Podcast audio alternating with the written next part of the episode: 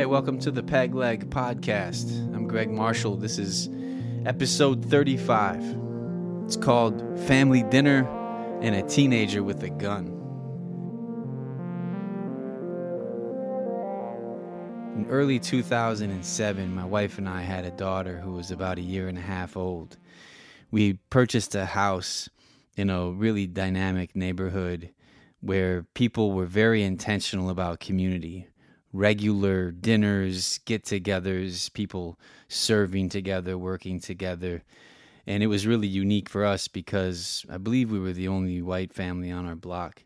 It was a working-class African-American neighborhood, and we loved it because of the intentionality of neighbors, and we wanted to, we wanted our daughter and any other kids that we would eventually have, and then we ended up having four daughters, um, but we, we wanted them to to be around intentional community.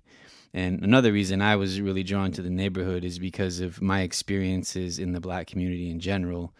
I've just, it's a community where I felt very affirmed and welcomed and encouraged to use my gifts and to step out and try things and to do good. And um, I just, the energy of that I wanted my kids to be around. But at the heart of it, we knew that this neighborhood was intentional, and we quickly fell in love with a couple there named Peter and Char Borg. They were very active, almost like a magnet in the neighborhood. People just, they, they created gravity for people, um, and anybody and everybody, young and old, different backgrounds, didn't matter. They're, they're kind of like a gravity. And one of the things that they did to create that really beautiful gravity was hosted a, a dinner every Thursday night, and they did this for many, many years. Um, I don't know, twenty years, maybe even more. And it was basically, they called it family dinner night, family dinner, and anybody in the neighborhood who wanted to come was welcome. Honestly, anyone in the world who wanted to come was welcome. These dinners Uh, played a massive role in shaping relationships and a feeling of connectedness between people, and it was pretty stunning. I mean, kids running around playing in the front yard, throughout the house, adults sitting at the table discussing religion and politics and whatever was happening in life. Uh, it was, it was always really cool. One of the first dinners that we went to, I don't remember if it was in the first couple of weeks or the first few months, early on, we went to a dinner at their home, and I remember watching the kids through the window and noticing that there was a ton of kids outside and no adults were out there, and so I decided to go out and just kind of be around and play with them and just watch watch over them a little bit. And um, while I was outside, watching about a dozen kids running around, playing, smiling, laughing, it was a beautiful sight. Um, all of a sudden, I heard yelling to my left as I looked at this street. And I look to my left, maybe two houses down, and I see a group of teenagers, and specifically two teenagers in the midst of this group, one of them pointing a gun at the other teenager's face. And the teenager who had the gun pointed at him, his face, was screaming at the other kid that was holding the gun, and he was yelling, um, taunting the kid, provoking him to try to get him to pull the trigger, saying he was too weak to pull the trigger, too weak to really do it. At that moment, uh, I felt like all sound sort of stopped except for the two teenagers who were fighting. And it was like my sight, my my hearing, all of it narrowed in on just that. And I quick turned towards the kids and started uh, grabbing them and like by the like shirt, but gently, and like nudging them into the house. Like, all right, guys, we're going in the house. We're going in the house, guys. Everybody go inside. Just kind of quickly moving them, but calmly moving them into a safe place. And I got all the kids in the house, and these teenagers were still outside, um, pointing a gun at each other And I told Peter what was going on, and I asked him, what do we do in a situation like this? I don't remember exactly what he said, but I remember the categories that he brought up. He said, well, we make sure everybody's safe. We call the police. We pray for those boys. And we talk about what we need to do to make sure that they don't feel like they need to do that anymore. And, the, I mean, to me that was really profound in that moment, because I felt a sense of like fight or flight. Like I was, um, adrenaline was very high, and I was a little bit freaked out, staying calm, but kind of freaked out, obviously, and worried for those kids outside, worried about bullets flying around. And, you know, we called the police, and the police, um, I called them with my cell phone, and later on they would call me as they arrived, but that wasn't for forty-five minutes. It was at least forty-five minutes before anybody came or called us back. And so during that time, while we were waiting for the police, all of these uh, neighbors of mine gathered in the living room, making sure the kids were safe, making sure that we were okay. But everybody gathered in the living room, and people started praying for those boys outside. And it was prayers of compassion and strength, uh, a mixture of, we won't tolerate this, God help stop this, and at this, but at the same time, it was pure compassion and great grace and a desire for those teenagers to feel loved and cared for and guided. Uh, it was a prayer for wisdom, and it was uh, it was it was pretty profound. And and conversation, it evolved into a conversation about how do we as neighbors be more intentional so that those boys know that they are loved and they don't have to make those kind of choices, but also how do we interact with younger kids, that, you know, so that they can see that they don't have to go that route. And as we sat there and listened, it was it was deeply moving, but also transformative in a way. It shifted something in me, because later on that evening, we had to walk back to our house, which was maybe three or four blocks from there. And by the way, um, while we were praying and talking, the situation seemed to calm down.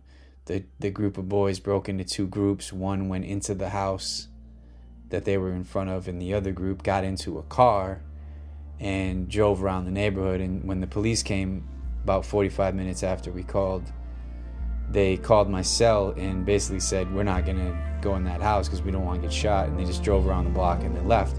And so here we had to um, kind of just wait and then go home.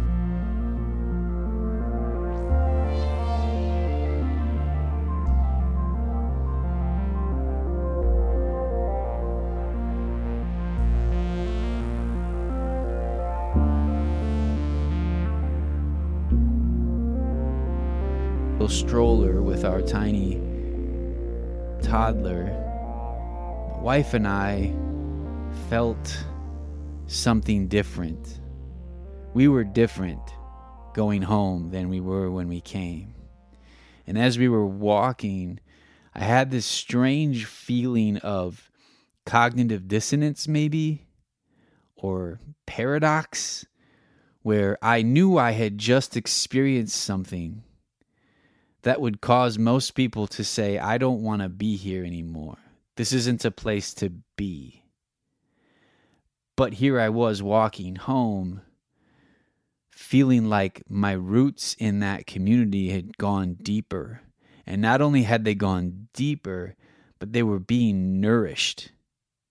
They were strengthened.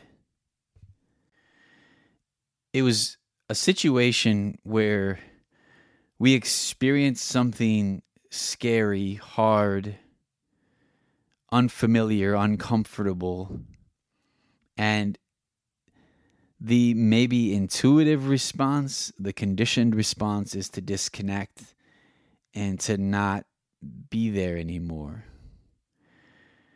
But we experience that circumstance in the context of a community that helped us see it with new eyes. And that's kind of the that's kind of the secret of this experience, the the secret, the gem, the jewel of it. One of the things that I take take from it as I look back is, if we had experienced that in isolation, not part of a community, then all of the conditioning in us that says, nope, cut ties, get out of here, it's not safe, uh, would have been easily accessible. Because in many ways, like, yeah, that's true, like, that wasn't safe. Um, but some, but we we saw this whole other layer of reality, this whole other dimension of true, of truth, uh, through the eyes of others. We saw that that moment, yes, was risky, but in general, in this community, we're surrounded by amazing people who have each other's backs and who are committed to that neighborhood getting better. And so there's a moment of that's not safe, but that moment of that's not safe is surrounded by love and intentionality and absolute safety. Like multiple layers of physical, mental, emotional, spiritual safety. And so we were able to receive the bigger picture and press in. Because we had that, we had that community, that connection, those relationships that helped us grow. And I think those relationships ultimately gave us the courage to say, we want, we want to know what happens if we make this home. We want to know what happens to us. Like, how do we evolve if we choose to participate in a community that moves that way, that loves that way? Who would who would we become? It's like this curiosity. Like, I want to know. I want to know who we are, who we who we become if we press into this. And I want to know who our kids become if this is what they experience: this love, this connection, this commitment, this bravery, this sense of purpose and calling that transcends the typical, you know, comforts that we often aim for. And, and as I think about that moment and, and how that shaped us, man, it, it translates to so many other things, because there are other moments in life where we hit a wall or we experience something that's really hard, and we have a sense that it's going to cost us something to continue down that road. Even though it's a road that we said we really wanted and we've always dreamed of it, but all of a sudden it's hard and we wonder, is it really worth it? Should I disconnect? We hit those moments often.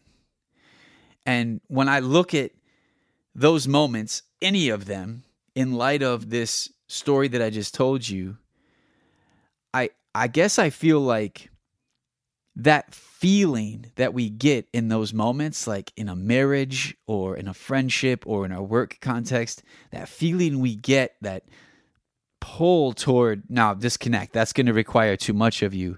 No, that's going to be too hard. No, that's too scary.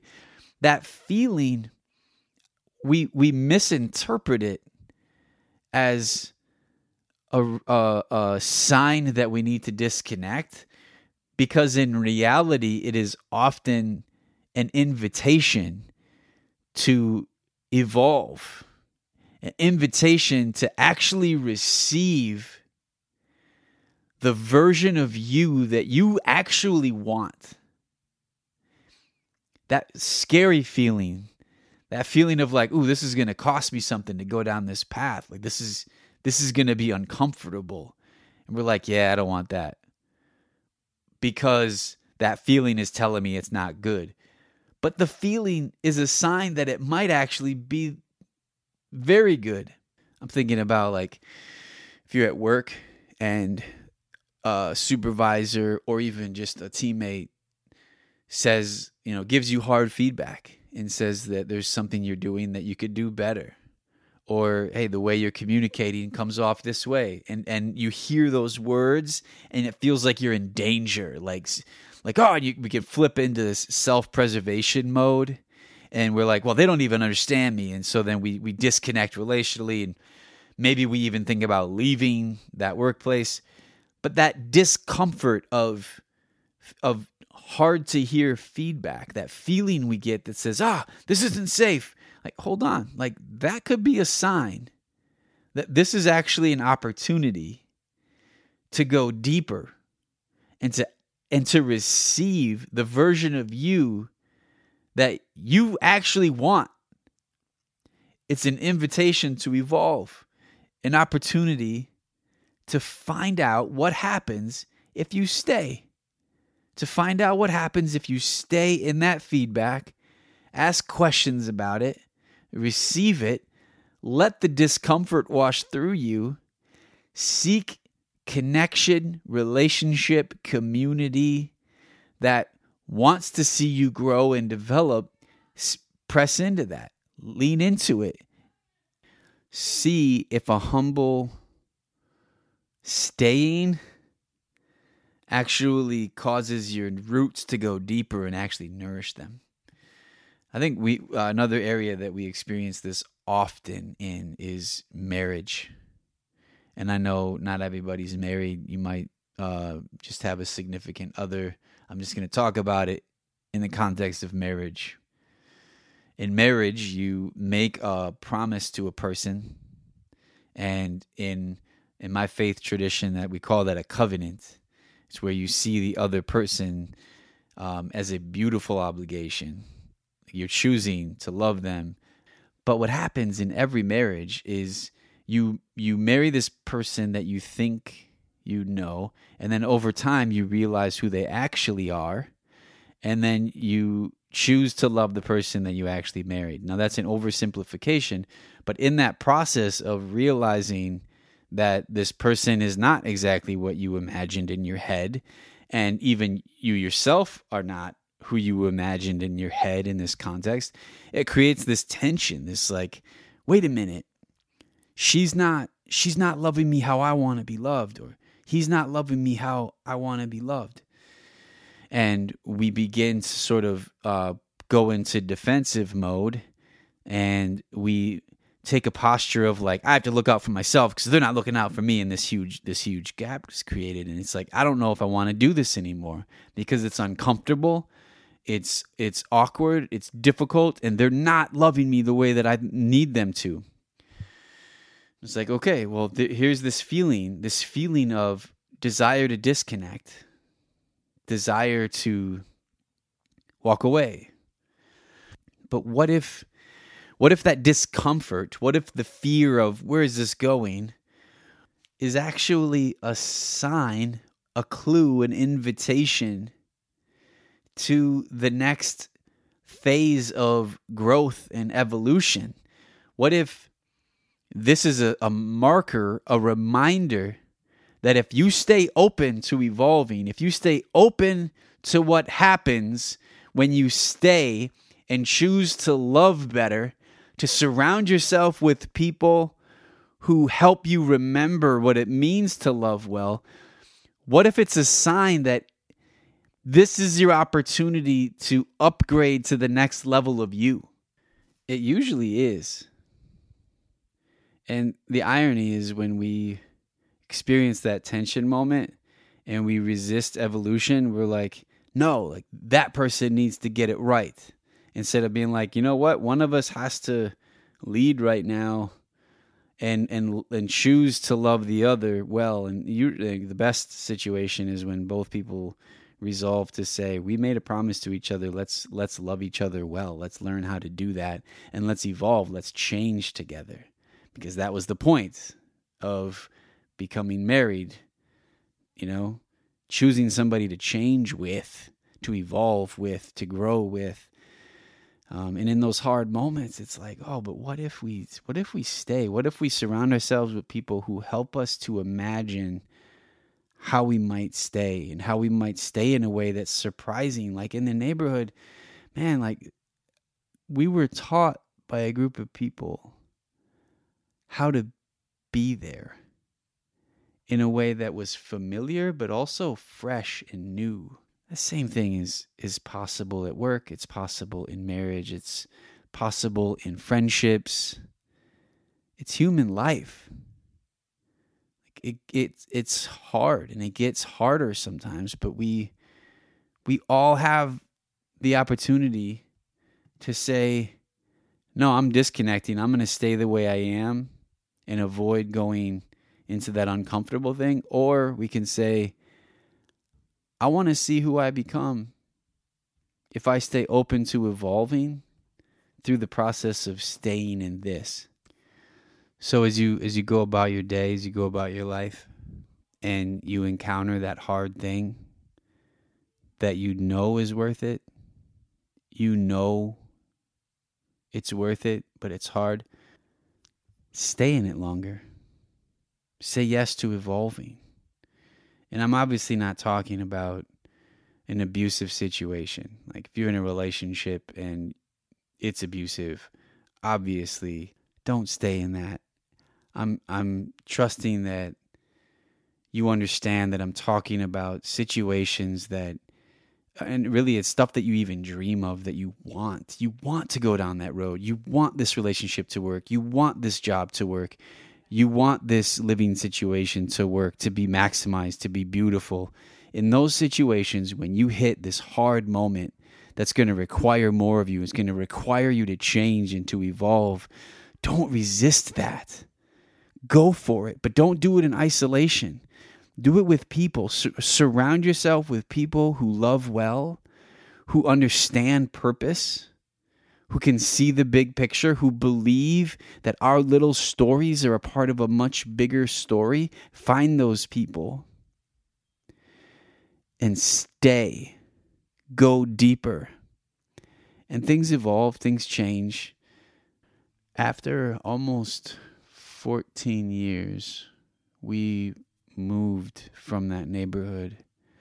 And when I look back at what that meant to us and continues to mean to us, um, and our daughters, my oldest daughters, who basically their entire childhood was there, oh man, like the things that we gained from choosing to be there, the things that we learned and about ourselves and about others, about the complexity of humanity, the complexity of cities and culture and systems and just how things work. It was like a grounding, a rooting in reality.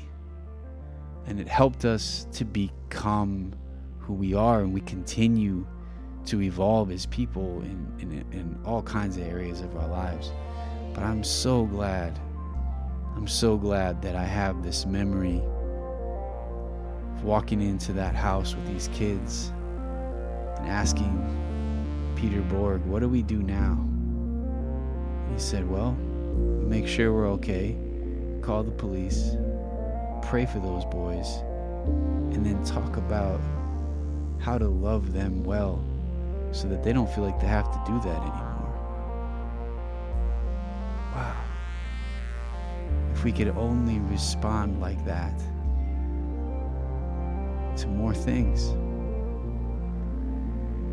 Thanks for listening to the Peg Leg Podcast. Peace.